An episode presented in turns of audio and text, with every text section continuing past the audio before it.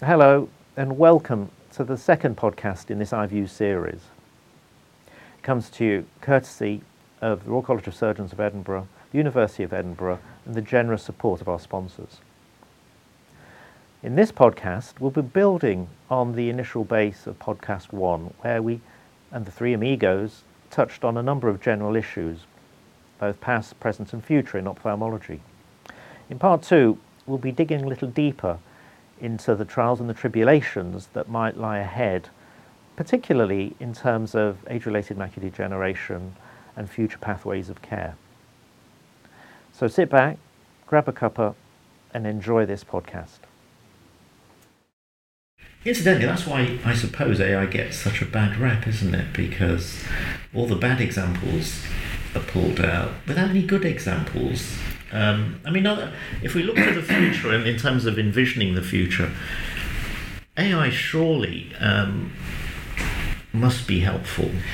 Yeah, it will be, but as Tarek said, I think it needs to be introduced in a way that you don't lose the doctor-patient consultation, because that's what I I don't like is happening in macular clinics, especially around the pandemic when we had to see a lot of patients mm. virtually. Is you're not ha- you're not actually seeing the patient have a conversation with them, mm. and so they're not able to um, say how they're feeling treatment's going, whether they want to continue, whether they've had enough, and also to have that, interaction with them, that, that personal interaction that you don't get through a virtual clinic. And that's I didn't go into medicine to like sit in a room looking mm. at scans on a screen and signing them up for more treatment. I wanted to have. I actually do like chatting to patients and seeing them face to face. So do you think that that interaction is a missing piece? I mean, it's difficult to quantify though, isn't it? Um, what is it about being here in person? If I wanted to, I could reach out and touch Tarek, although he may. You know, there's a restraining order. he may flinch.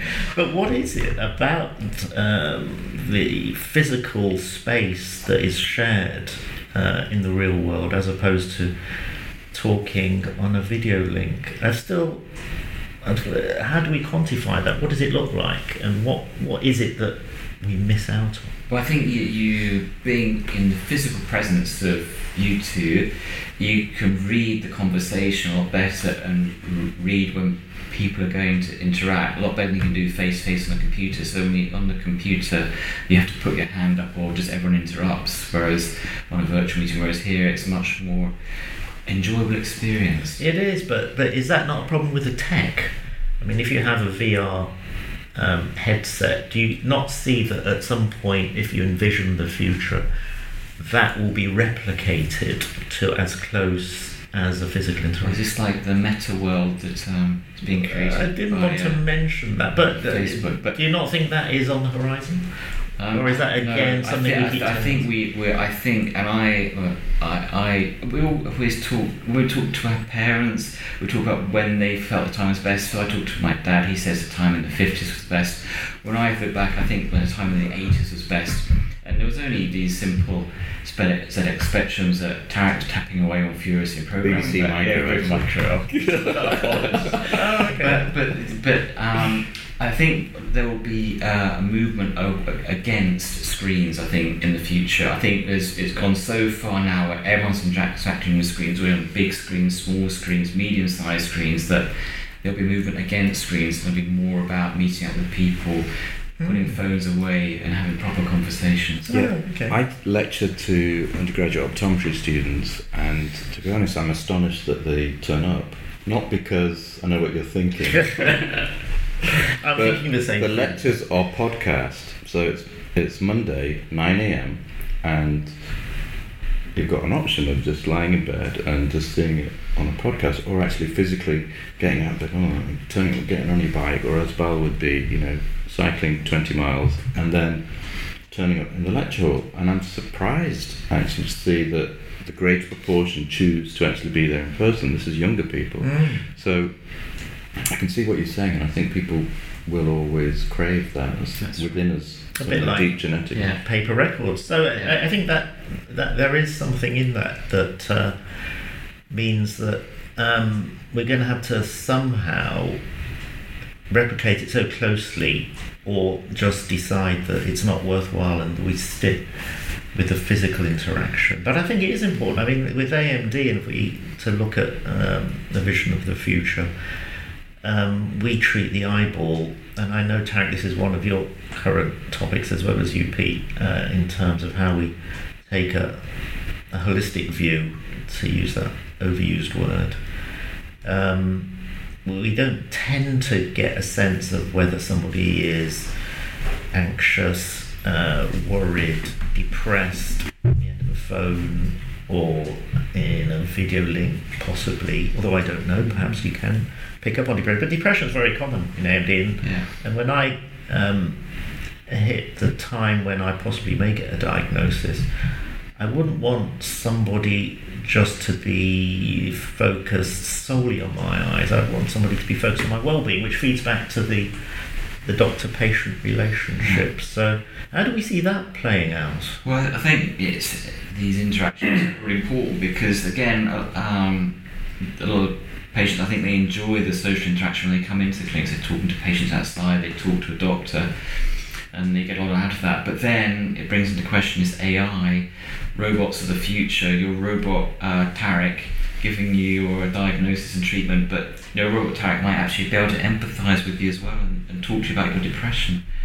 So that's the way. Is that what you do, going. Tarek? He's putting words in your mouth. No, I like that. Yeah, keep going. Um, yeah, I, I agree. I think going back to what we said earlier, we need to try and make tech work for us so that it's doing the things that we're not necessarily good at, you know, um, and we're left doing the things that we will always be better than technology at, such as human interactions and looking at uh, patients holistically. So, a patient might come into a clinic of the future, and the AI system will say you, you've got diabetic retinopathy, but it's uh, it's severe, but it's not needing laser treatment at the moment, and review in three months. It will do that from the imaging scan and some basic demographic data.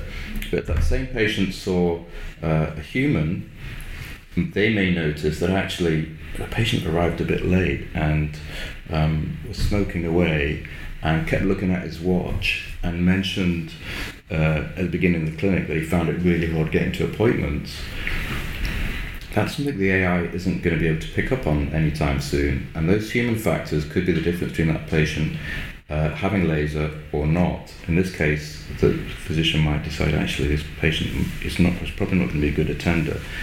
Then thinks, oh, I'm going to look back at the old notes, and actually, yeah, he's not been, he's missed, you know, so many of his appointments, and all of a sudden you've got a completely different output. The AI system wasn't wrong, but there are a whole set of nuanced things that a, a human can um, help can can deal with that the AI couldn't, and so there's lots in the research world about exciting things about AI replacing clinicians in terms of looking at an OCT scan and seeing is this active AMD or not. I think if we had a straw poll of physicians at the moment, definitely in our hospital, and we said, I'm going to develop an AI system, it's either going to be mean that you don't have to flick through the OCT and decide if it's active or not, or it will get the patient's notes up, it will get the right notes up, it will deal with all your data entry, it will get all the historical OCTs up so you can see them, and then input what you think into the EPR without you having to do anything. I think 99% would choose that hmm. Rather than a system that looks at the, even though it's not as sexy uh, to be standing in a, or it's not going to make the front cover of Nature. That's actually, I think, what we need at the moment. How far away are we from that though? Because Well, at the the moment te- we've got an, eight, uh, an EPR that's the- eight weeks in The, that's uh, the technology, I think, is there already. You know, we, if we we're looking at our systems on a mobile, we, if we're on a mobile phone, uh, babies can use them and, and tablets. The, the the user interface is so intuitive and it's designed uh, to allow people to do things very quickly. That was the. It's made to look simple, but it's actually had you know genius behind it to make it do that. And I think that's the trick that has been missed in the hospital EPR systems that we've not realised that even though we've got very clever people in hospitals, they still need a very intuitive interface. You don't want to have an, uh, an EPR system and then a hundred slide PowerPoint presentation telling you how to use that EPR So- system, so where's- which is where- what we've got at the moment. So where's the gap between uh, what we've got at the moment and what we need? So why hasn't I mean, it would seem pretty simple if you've identified the need, then you should be able to then identify a way of getting there. So, where's the gap? Is it because we're not collectively telling um, partners in um, computer uh, tech and AI what we need? Uh, is the problem that they have a product that they then try and give us as a profession that may not be fit for purpose? Well, why is that gap would seem so obvious, glaringly obvious, that why isn't it being addressed? I don't know if I mean I think if I knew that I, I would You'd be in my villa, you know, Very rich. spending that hundred Yeah, yeah. Next door to million. But Elon Musk. Well, and Pete, so we've identified the problem. Why can't we just go to one of your network of folk, um, and you are very well networked and connected, and say this is what we need? But is it because we're too But shy I- or self-effacing? See, I'm not as optimistic as Tarek because I think that you will still need the, the part of the data entry. I'm just thinking, for example, checking a vision in a clinic, you can't automate that really because you have to have someone to make sure they're checking the vision properly, using a pinhole correctly, that they've got the correct glasses on. You know, human for that, you need a human to write down a bit of vision. You need to get someone to enter that that vision into a, an EPR system. So all these things, you know, uh, like uh, you know, the, the it AI should be is- simple, The that's what AI isn't. it should yeah, be- no, but the AI isn't going to know that the patient's smoking. It's only you asking the patient. Yeah. You have to, and you'll have to enter that. So I think Yeah. you know this is wishful thinking. Yeah. Well. I think so. In the US, I think some. Uh, I think user interface could be a lot better, much better. So at the moment, where my uh, EPR system might have taken five clicks in uh, Mhm. in the macular treatment center, the new one takes fifteen. So there's much more. And then the second thing is that in the future, perhaps we should be having scribes. Mhm. So just like when you go to the dentist and, and the, That's a nice Like- thought. like Who would the scribe be? They're like, So- like the Jonathan from Dr. Clark flicking their own scribe. Yeah, they do. In other countries. Yeah, maybe we should have scribes in this country. So you're saying trainees should act as scribes? They were no, I think scribes should act as scribes. But yeah, there's a definitely uh, more efficient way of, uh, of, of running our clinics. Okay, Yeah. so um, I'm not feeling very much more confident than at the outset of this discussion. You still want to come to Monday? about- well, you're going to be in a bit of a You're release, your mind there. apparently. Um, so maybe I'll come out to the south of France and uh, and join you. But but I I think um, there are definitely bits of the jigsaw puzzle that we as a group can identify that could be um, usefully filled, and certainly uh, you mentioned Pete. Um, vision needs to be tested, and that data needs to be entered. A patient can test their own vision. Tarek, No, but they Has- can't, Bob, because if they, the majority, majority probably could check it accurately, but you'll get a reasonable number of patients that don't check it properly because they haven't got the right glasses on, they don't know how to use a pinhole, or they look through their fingers, or you know, there's so many variables that can go wrong with checking a vision hmm. that I think it's wishful thinking to think. And and then and then if one part of your data is incorrect, one one set of your patients is correct and correct, then you you know you can't rely on any vision that you're getting through. so that means home monitoring really is not going to be possible. But with it not, yeah, home monitoring with an OCT, I think might be a possibility if if it's That's really informed curious, so technology. so but that's with a more vision, like but vision a is so subjective that you know it's not worth it. what do you think, Tarek? I, th- I think um, I think assessing vision is a lot harder than it sounds. I agree with you on that, and you'd be surprised at the how unreliable vision testing is, even in clinic, Mhm. where we found it, especially in AMD, to be very unreliable. But there are some interesting um, apps and uh, developments going on. I know Okko Health is doing a lot of really interesting work at the moment, and people are developing vision testing. It may be that the physical examination is is just found to be more objective. Um, and home OCTs are being developed. We're working on a system in Manchester which might be cheaper but involves retinal 50 million. But I think we, we, we will need some form of home monitoring because with longer acting AMD agents, people not come to clinic as much, and we know the other eye can suffer, even just for that reason uh, alone. we need to at least try. Even if we pick up, even if we have uh, agents that are sensitive but not necessarily specific, it would help in in that realm thing. So I think it's worthwhile to carry on trying, but it is it is a lot harder than it uh, than it might sound to, Mm. to have I think vision based um, monitoring. So when we think about these longer-acting drugs uh, that are coming out at the moment, Mm. uh, for, uh, with regards to the, the uh, port delivery system, do you think that's uh, a goer at the moment?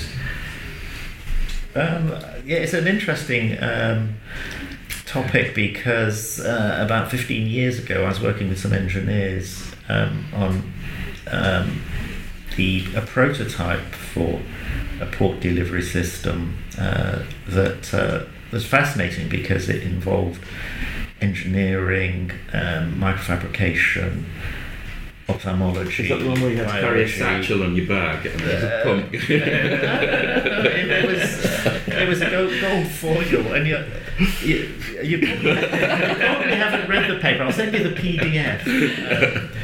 Um, um, quite heavily cited, Oh, sorry. Yeah, but, but Sorry. no, I, I don't. I certainly don't want to blow the trumpet on that. But but it's something that um, logically would make sense, but uh, logistically it still involves invasiveness. And you've just heard about my reluctance to have uh, an injection, let alone somebody put an ocular equivalent of a rucksack um, strapped to uh, the uh, the eyeball. Uh, but uh, it does mean that um, again we're, we're just trying to predict the future based on reinventing the past. If we have the paradigm of a drug, well, let's give more of it over a longer period of time by using an ocular rucksack. I just have to remember that's not bad for your next, Analogy, for your next yeah. patent Copyright.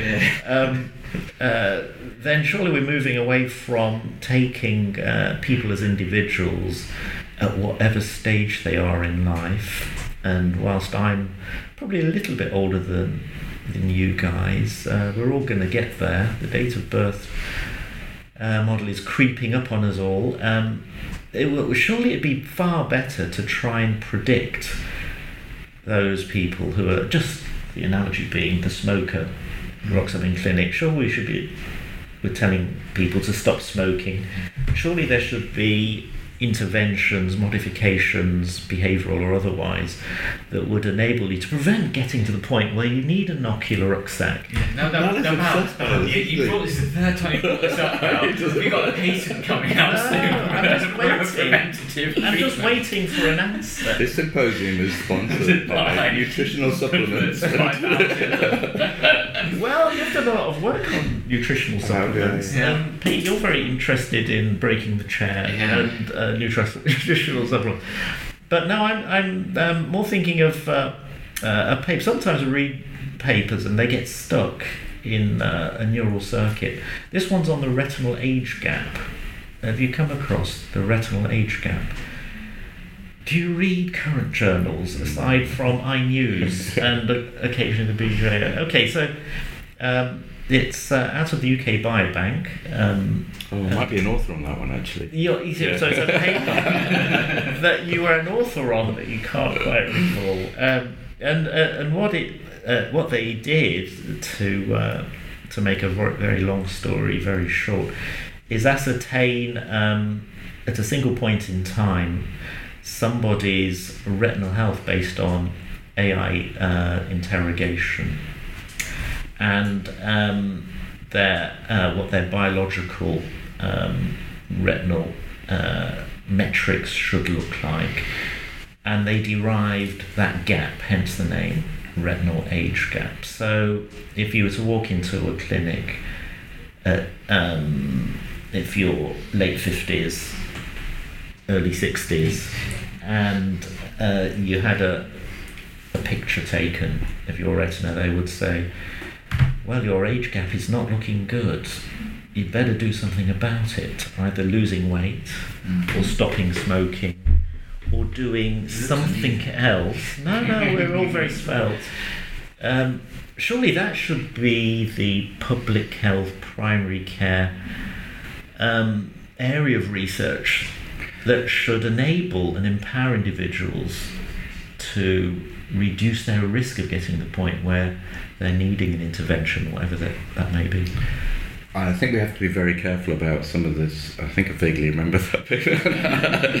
but I think you you have to be very Oslo, careful um, about taking papers which show, for example, associations or correlations um, into the real world because a lot of the work uh, I've done on trying to develop, for example, image analysis systems or image processing systems, it's relatively easy to show an association, for example, with uh, vitreous um, classified area, no, vitreous, let's say, uh, uh, white areas in vitreous with the level of uveitis. That's easy, there's lots of papers to show you can do the image analysis, and, and people who have more of these white areas have got are also the ones who've got very severe uveitis, and you can show the correlation, and that's the paper. But actually transforming that into a clinically useful tool, which is going to be sensitive and specific, is is can be often a really big gap. And then with AI as well, um, it's all it's called the AI chasm. That there's a big distance between demonstrating something in a research paper to then being able to demonstrate it in an external validated studies to then have um, it uh, approved by regulatory bodies and the funding that is needed to have that, to then implement that and audit it, to then uh, have and the training needed for physicians to be able to understand how to interact with the AI because if you can imagine you you could have an AI system which said a patient in front of you has got active AMD, but you're looking at the scan thinking, I, I don't think they have.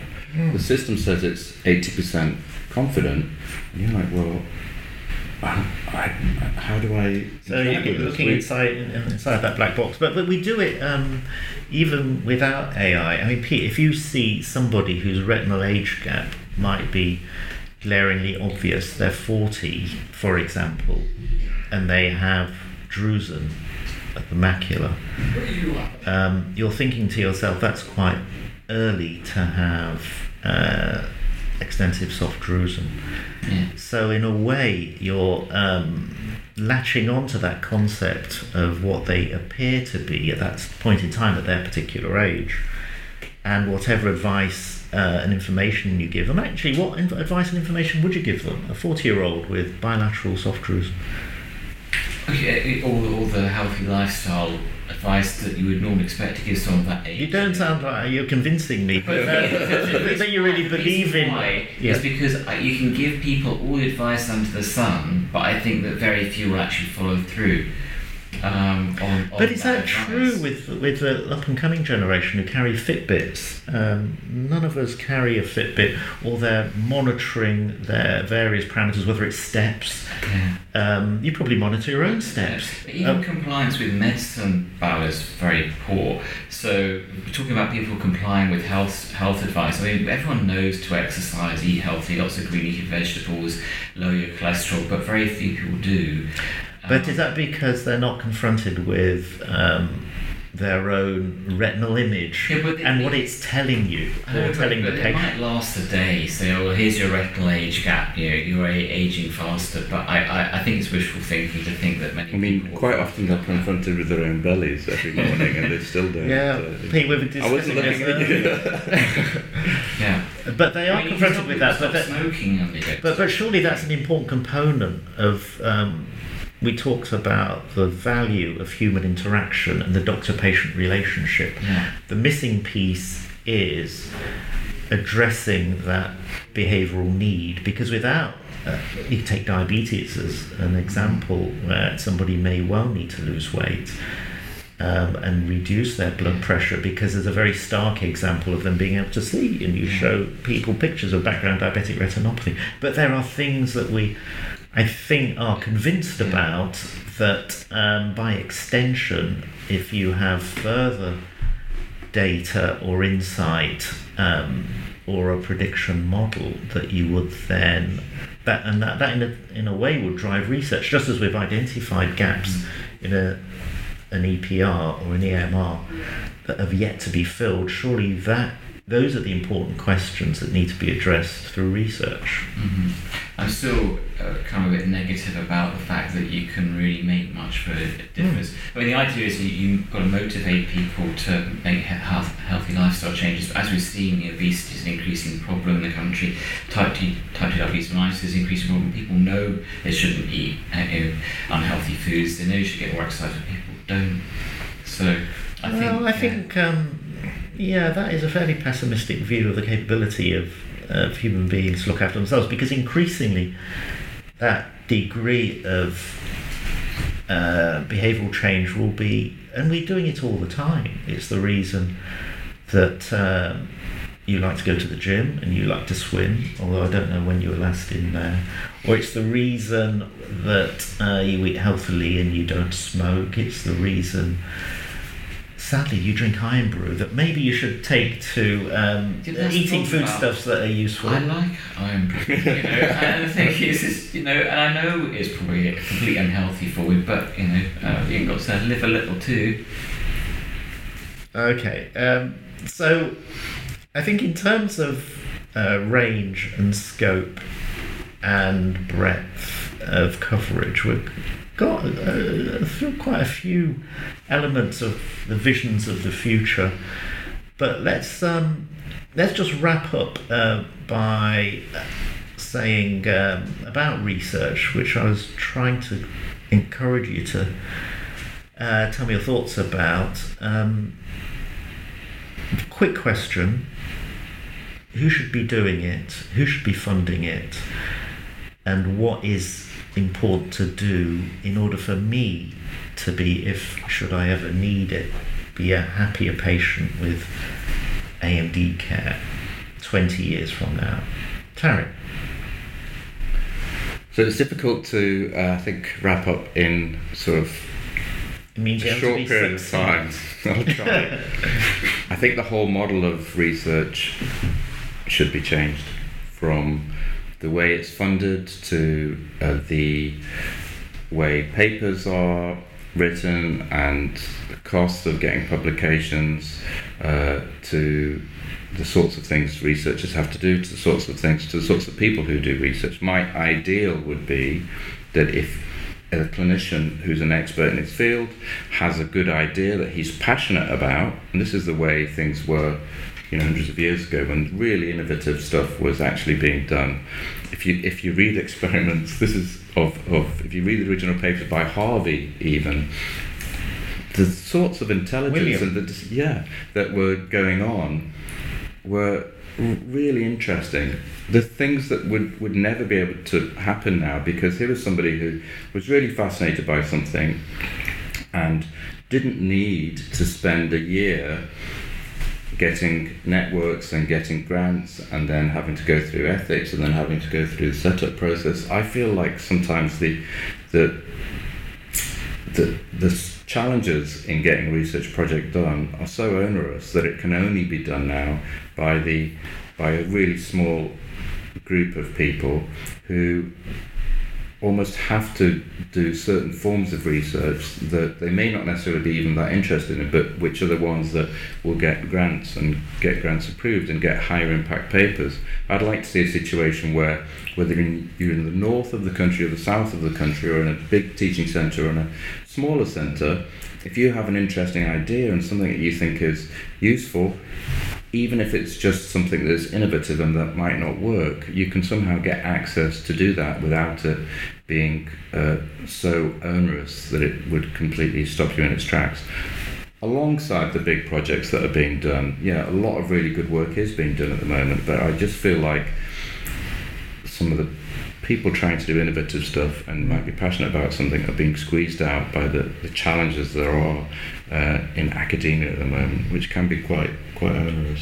Uh, yeah, they're daunted by the prospect. Pete, what's So your- I'll be a bit briefer than that, but I agree wholeheartedly.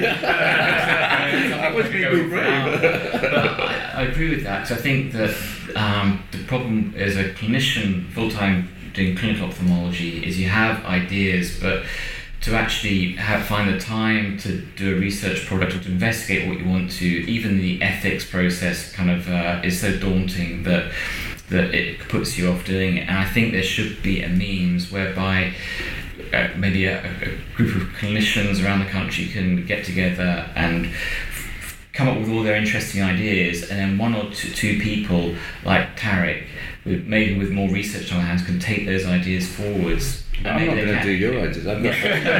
oh, no.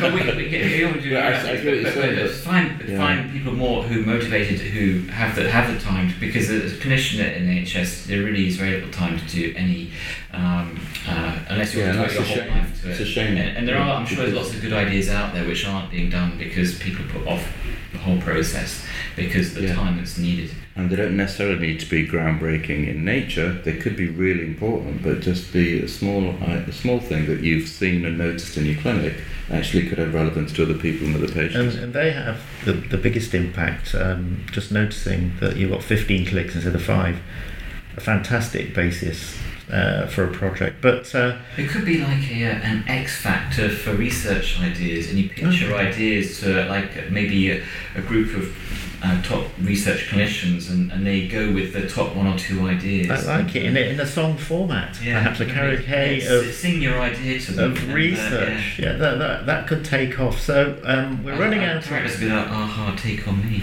Okay, well, we'll. Uh, We'll take on your project. Wait for, for that complete with accent later. But, but it's been a, a delight and a pleasure. I've got one a one a one word answer to wrap up.